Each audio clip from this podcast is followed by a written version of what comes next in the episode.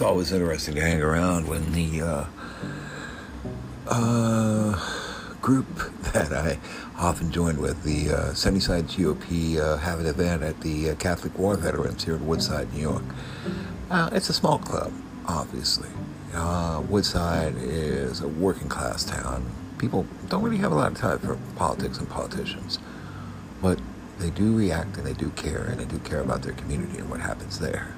So let's listen to Rowan Giles and how he talks about what's needed in Woodside and what's needed by people in his community where he has become a ward leader. And he hopes one day to be a senator representing the people of Queens in the New York State Senate. Let's listen to Rowan Giles.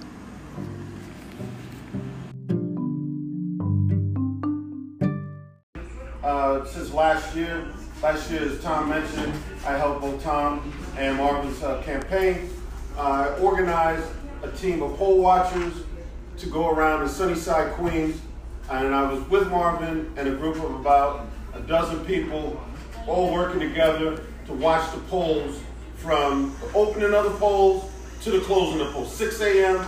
to 10 a.m. We went to about 20 different poll sites, and we were there all day. Sometimes we were coming back and forth, different times, and they're like, "Oh, you're here again." And what I did was I prepared an action item spreadsheet. These were people on the team who didn't know anything about poll watching.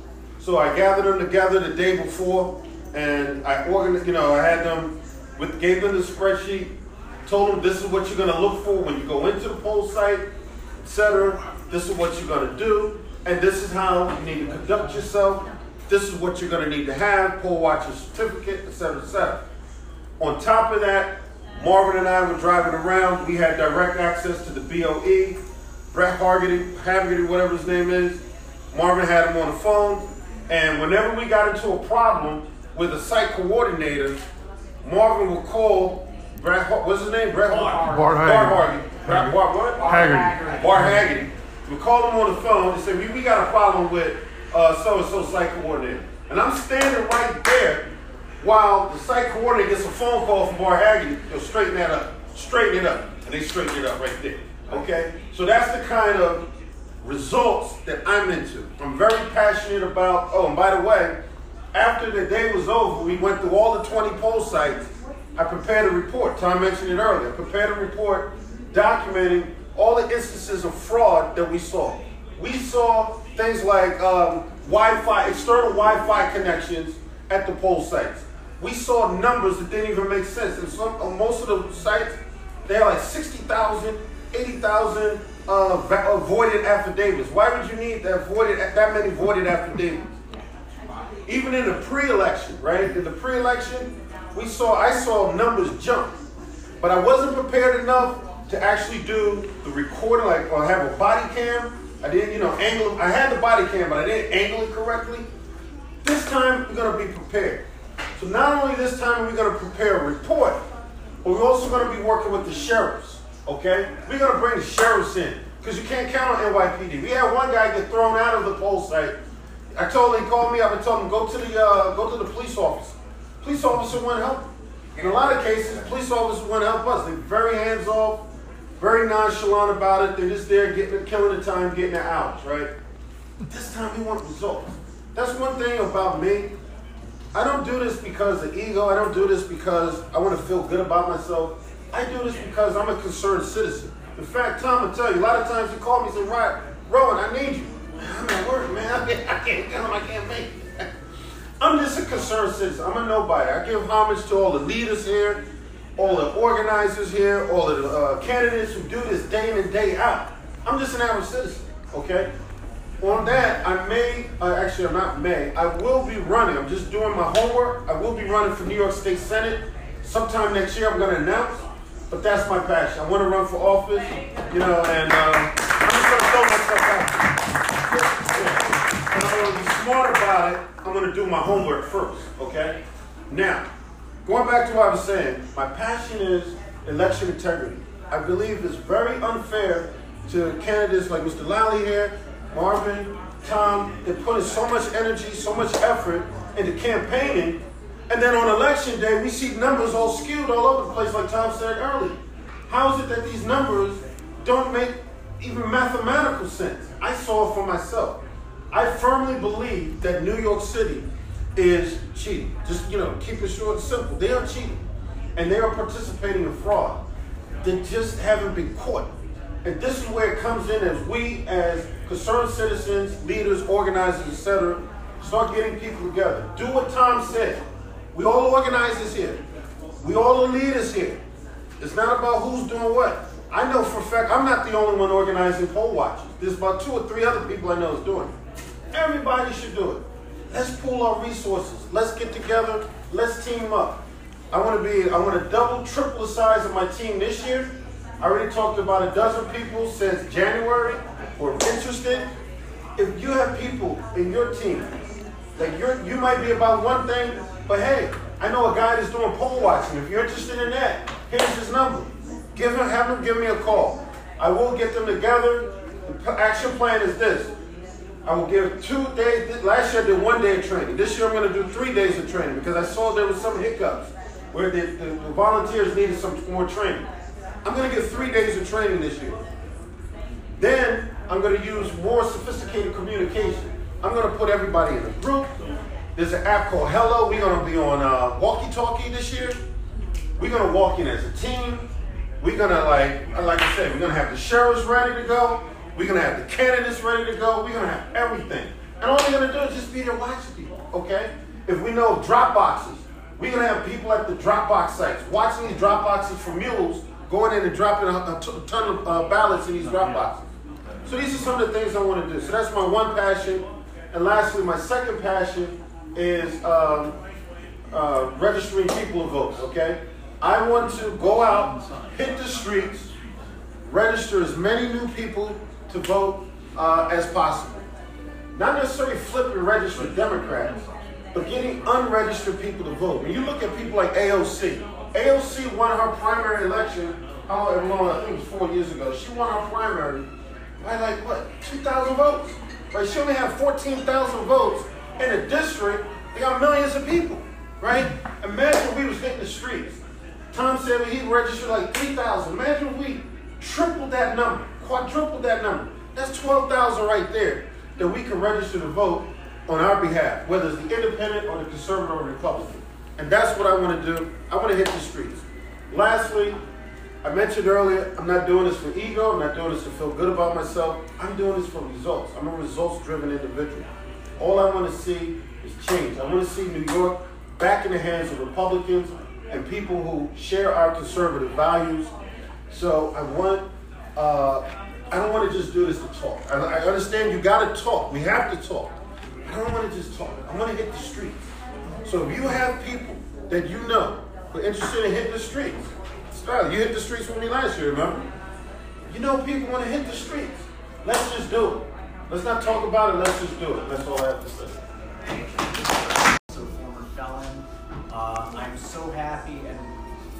So happy to be here before you guys uh, because you know the thing is is our country is supposed to about, be about people can express themselves and have the First Amendment right. The government uh, is what the Constitution is for. So if, pe- if the government's going to try to do something to silence you, then you can argue First Amendment. But other people, they can do whatever they want to deprive you. That's a problem because we have this blending of everything.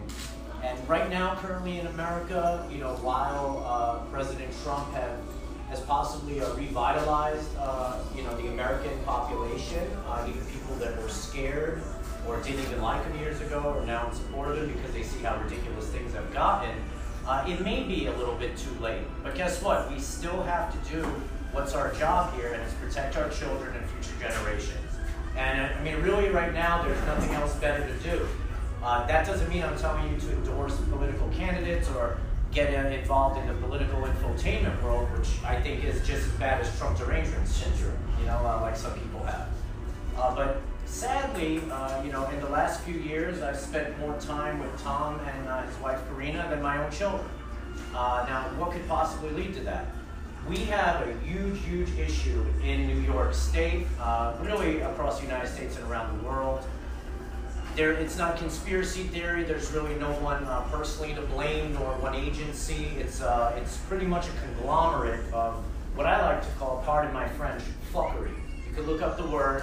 Uh, it pretty much means when people are lying to you and they know that you know that they're lying, but they continue to lie to you.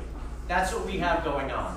Uh, the left, they, they do a pretty good job at deceiving people, telling people that they're fighting for people's rights a lot uh, and it's just like some nonsense advance the agenda on us. And the right is scared to talk about any issues with police or judges in particularly. God forbid they ever scrutinize uh, something that's happening in the court system, but every time there's something in their favor, they'll take advantage. I am a registered Republican. Um, I run uh, Restoration of Rights United States Public Law Investigations Group, and I also am the CEO of uh, Planned Parenting Incorporated uh, which is not a service that impregnates anyone or does any in vitro fertilization. Uh, it's about advocating better, being the tip of the spear to truly advocate for people's inherent uh, parental rights uh, and, and the relationship of the children with those parents and their extended families. Uh, today, I mean, I don't know how many people in here may have come from a split, split household or if they were adopted or whatever, but today, there's this really, really big issue, and it's not about women or men. There's so many grandparents and grandchildren that can't even see each other, and families are being destroyed entirely. A lot of people don't like to talk about these issues, uh, and pretty much what's going on here, you know, conversations need to be had. Uh, we can be pro-police, which I am, of course. We need police. Uh, I've been injured by them. I've been arrested by them, they've lied against me many times, but we need police. We can't fall into this agenda where we're going to destroy our, our counties and, and, uh, and towns and just have no police like North Carolina right now, because that's part of the agenda. And what we really need to do is be forced to work with one another. And if we don't have any, uh, any initiatives of having these conversations that right now, why we have such big issues with crime and mental illness, well, what do you think it's, it's from? It's from decades of separating families uh, and incentivizing that. In 90, and we'll just go back to 97. 97 was the Adoption and Safe Families Act uh, by the Clinton administration, and that pretty much put a bounty on all children's heads. Uh, they also started a big child support initiative back then, I believe for $13 billion. People don't know how this stuff is ran.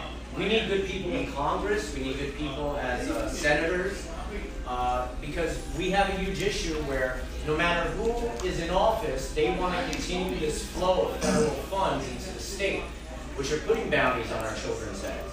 Uh, there's not too much left for our country to, to suffer from anymore. It's very, very severe. And we have this huge corporatocracy going on right now in America. We can blame the left, we can like the guy who's running here there, it doesn't matter. There's corporations that are global corporations that have already taken over countries. They've been taking over our country since 1975. They've already destroyed Australia. And right now, we're pretty much at the beginning of what could be the end or the end of the beginning. Uh, but what we need to do is really have an all hands on deck approach uh, I would like to see uh, candidates not only coordinate with me, I have no personal agendas or in this for any incentives or building myself up or ego. It's just, I know that today, if I was to be hit by a car and killed, other people might not know the severity of what's going on. And really, we're not going to have that until we see a day where we really have uh, a, a, sweeping wave uh, against corruption and issues. And you know, the, the good thing about how I can be here right now is that, you know, Marv and uh, Phil both said things that maybe they didn't elaborate in full detail, but I don't have to necessarily agree with them, and it doesn't mean I'm calling them out or anything. But Phil mentioned about uh, bail hearings. Well, no matter what the crime is, we do need bail hearings. That's our Fifth Amendment right. That's a part of due process, which the civil justice system, uh, there's hardly any due process, but God forbid you say it's unconstitutional because guess what? all these statutes that are passed are considered constitutional because you have a legal remedy. If uh, so, I'm sorry to blend all these things, but they're coming for all our children, and they've been doing a hell of a job. And these people are champions of protecting our children. They love to take uh, uh, credit for it.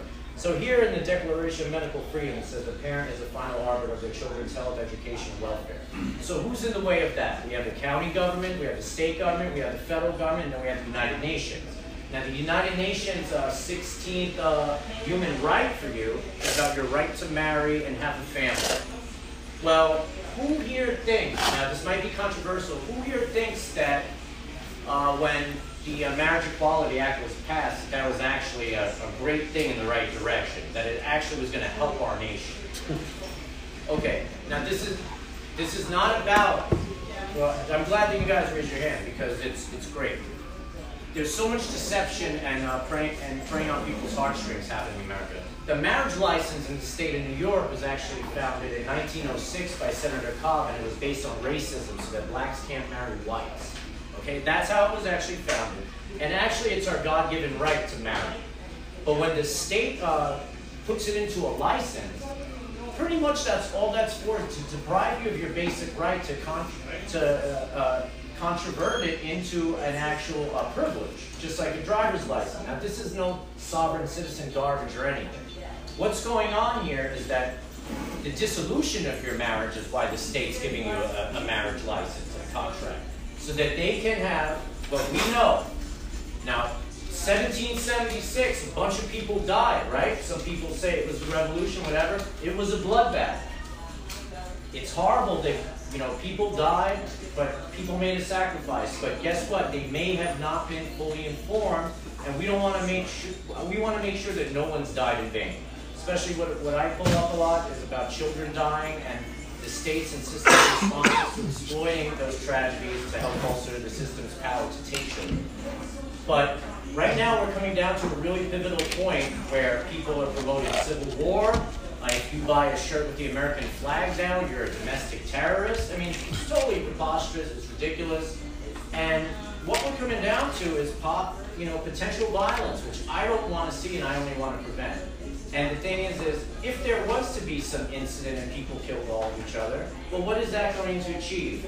But just, you know, uh, you know, free up some real estate and, and, and pretty much uh, collect money on, uh, on life insurance and all these other things and all sorts of things with Social Security.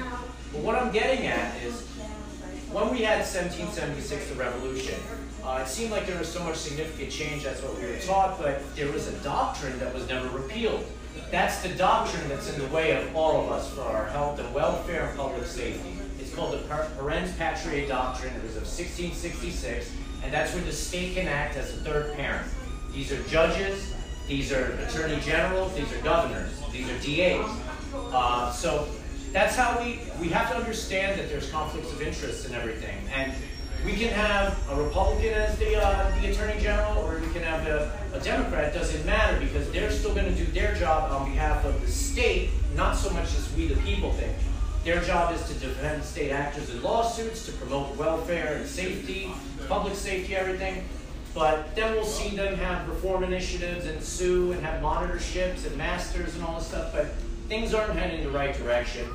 I truly want to see people be left alone, uh, you know, just come together and, and form unity so that we can actually protect our own. We need to start teaching young adults about how easy it is uh, to start a family. It only takes a sperm and an egg. Well, you should be really careful. Uh,